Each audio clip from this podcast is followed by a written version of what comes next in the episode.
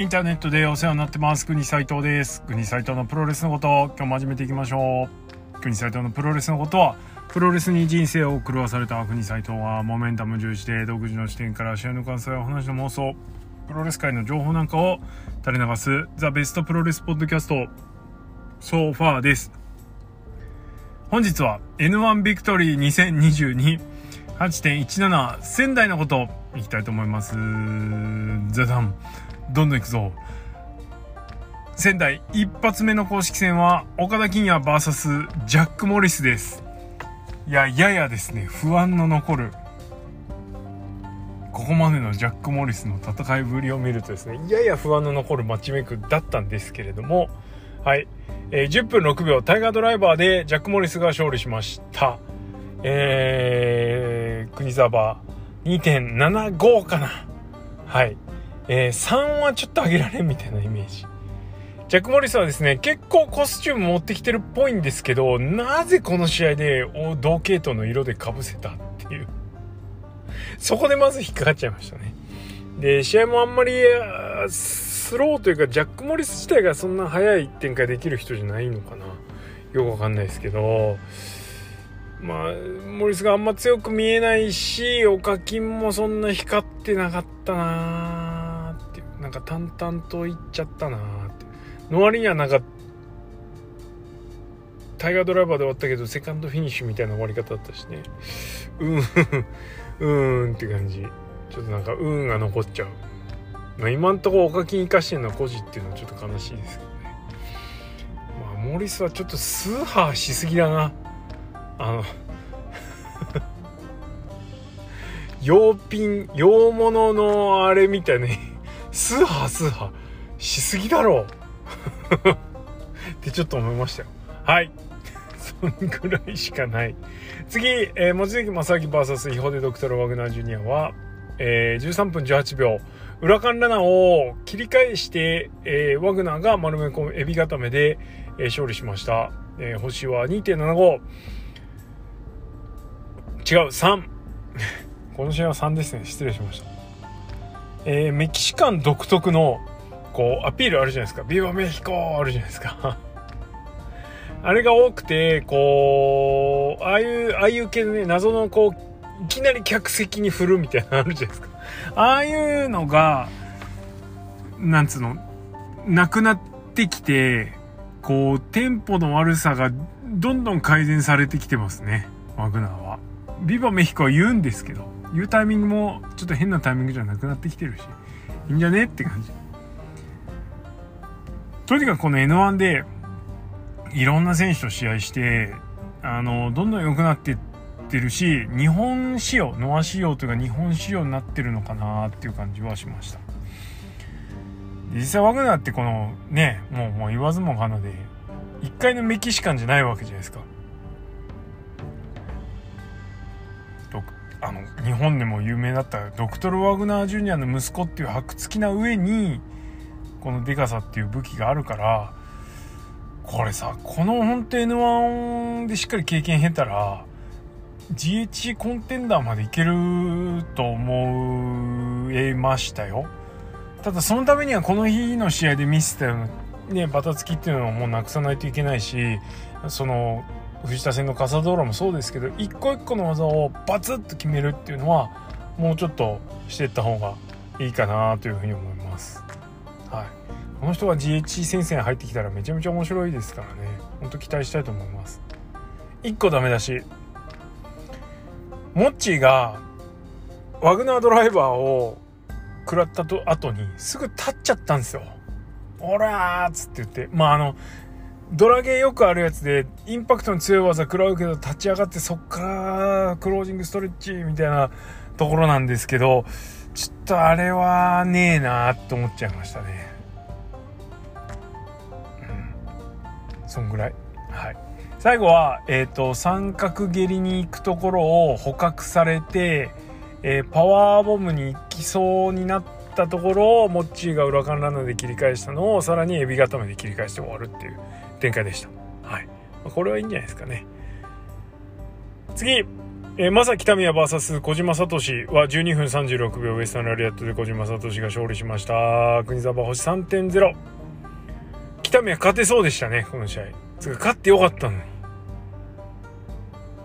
もうなんかなこう膝攻めに徹しきってもそのままいってれば勝ってるしモメンタムあったんだけどどうしてもさほら北宮ラリアット挟むじゃないですか。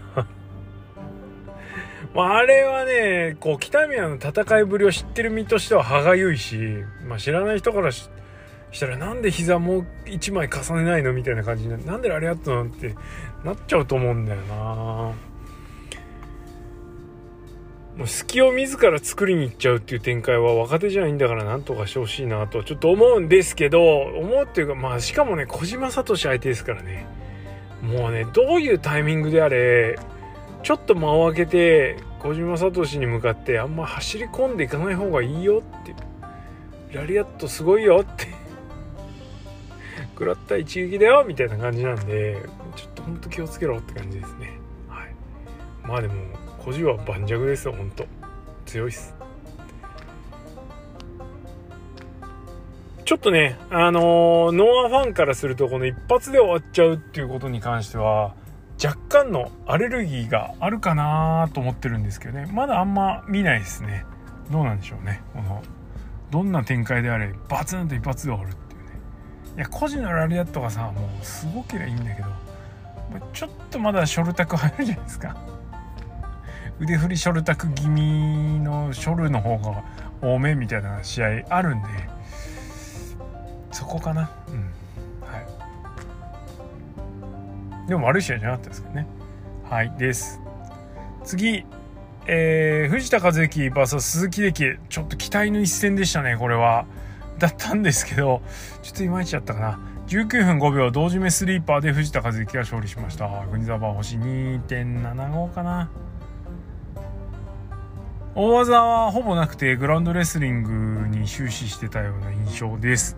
それは別にいいんですよ。それは別にいいんだけど、あの、多分ビッグスポットとして用意してた三角締め、鈴木駅の三角締めを藤田がパワーボムで切り返すっていうシーンがおそらくあったと思うんですね。この試合の展開だとパワーボムっていうこう見え見えのプロレス技は堂々と仕掛けないだろうと。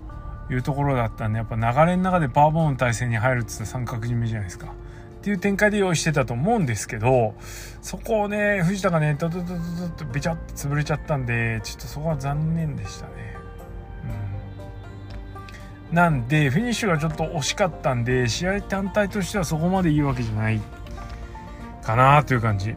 ただこういう試合がいっぱいいろんな試合がある中に挟まってるっていうのはいいしこういう試合は G1 では見られないから、うん、強いなって思います。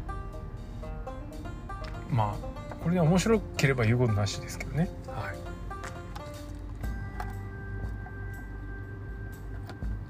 はい。じゃあ次行きましょう。喉を潤しました。続いて中島克彦 VS 杉浦隆です。いやこれはもう言うまでもなくって試合ですけど16分35秒バーチカルスパイクで中島克彦が勝利しました、えー、クイズアバ星4いつでも星4ですこの試合は。えー、中島克彦ちょっとすっ飛ばし傾向ありますね。この日もすっ飛ばしましたよちょっと。だいぶね。うんでまあ早々にブレイク際のビンタでね一気にすっ飛ばしたなって感じですね。まあそれできるのも強いっちゃ強いんですけど。はい。まあ、とはいえこの日試合内容が薄かったかっていうと全然答えはノーで。いつもの杉浦中島よろしく激しく熱い試合になりましたね。相変わらずパンチ出ますねこの試合は絶対、この日は杉浦の一発だけでしたけど。でえっとまあもう試合途中はエルボーキックのやり合いそれからえー、早々にバーチカルスパイクとオリンピック予選スラムが飛び交ったりとかするしそれこそパンチも出るしみたいな試合でしたけど最後のところねあのこの N1 でちょっと見かけるようになった。北宮戦でも結構いい感じで走ってたんですけど顔面膝要は頭を抱えての膝蹴りですよね。杉浦がようやってますねあれね。はいからのビンタハイキックっていう。もうどこでどこでも終わるでしょみたいな感じなんですけど。ここがまずすごかった。でそのままバーチカルスパイクに行こうとしたら杉浦が踏ん張ってフロントネックロックに行くんですね。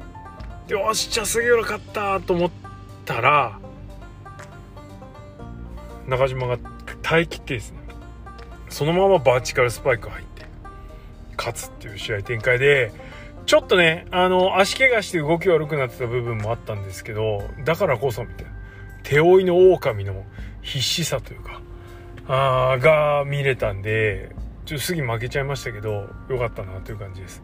いやほんと外れねえっすね。とにかく食らうからね。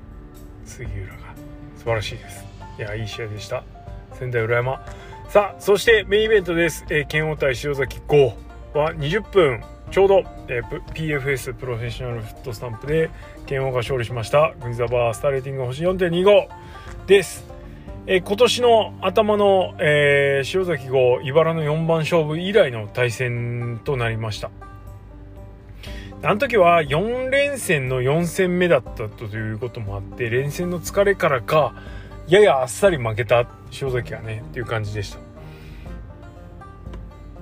で すいません。その時のマイクで剣王は早く俺んとこまで来いみたいな感じの煽りがあったんですけどこの日まあまた剣王の前に塩崎豪が立つことになってその対戦からここまでの間にね郷君は息を吹き返してチャンピオンになってだけど初防衛戦で個人に負けてベルトを落として N1 に来ました。かたや剣王に関してはそのベルトを小島からね奪ってチャンピオンとして来てるわけで、えー、まだまだ剣王の方がその有利有利有利じゃないな。上にいるというか構図は変わってないなという。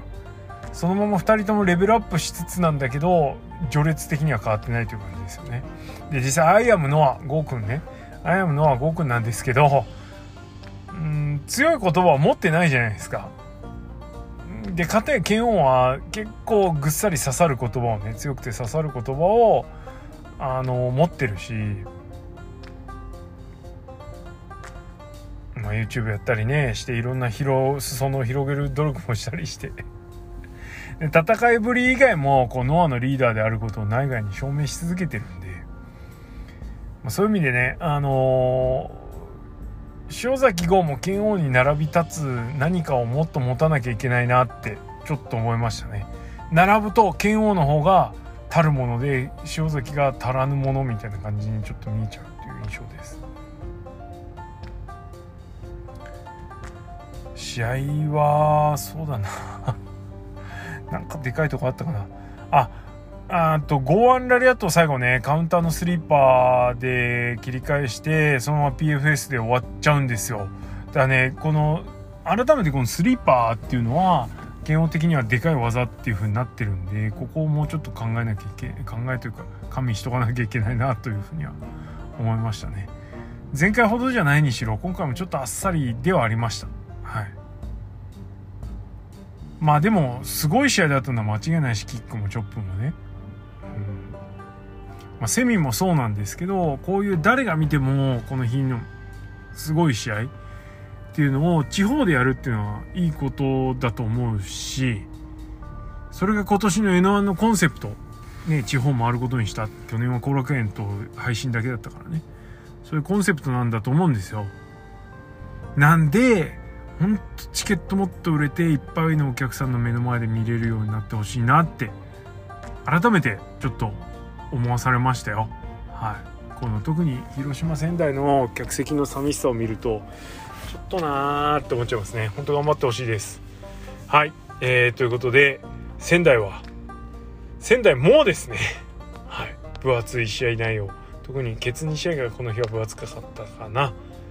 やややや藤田鈴木が期待外れでしたけども。まあ面白い工具だったと思います。はい。ということで今日はこの辺で終わりにしましょう国サイトのプロレスのことはリスナーの皆様のリアクション遊びです。意見感想予防質問などありましたら質問箱もしくはハッシュタグプごとでお寄せください。N1 ビクトリーレビュー続いております。えー、あと2発残っておりますので続けてアップしますので聞いてちょ。ということで今日はこの辺でおしまい。ありがとうございました。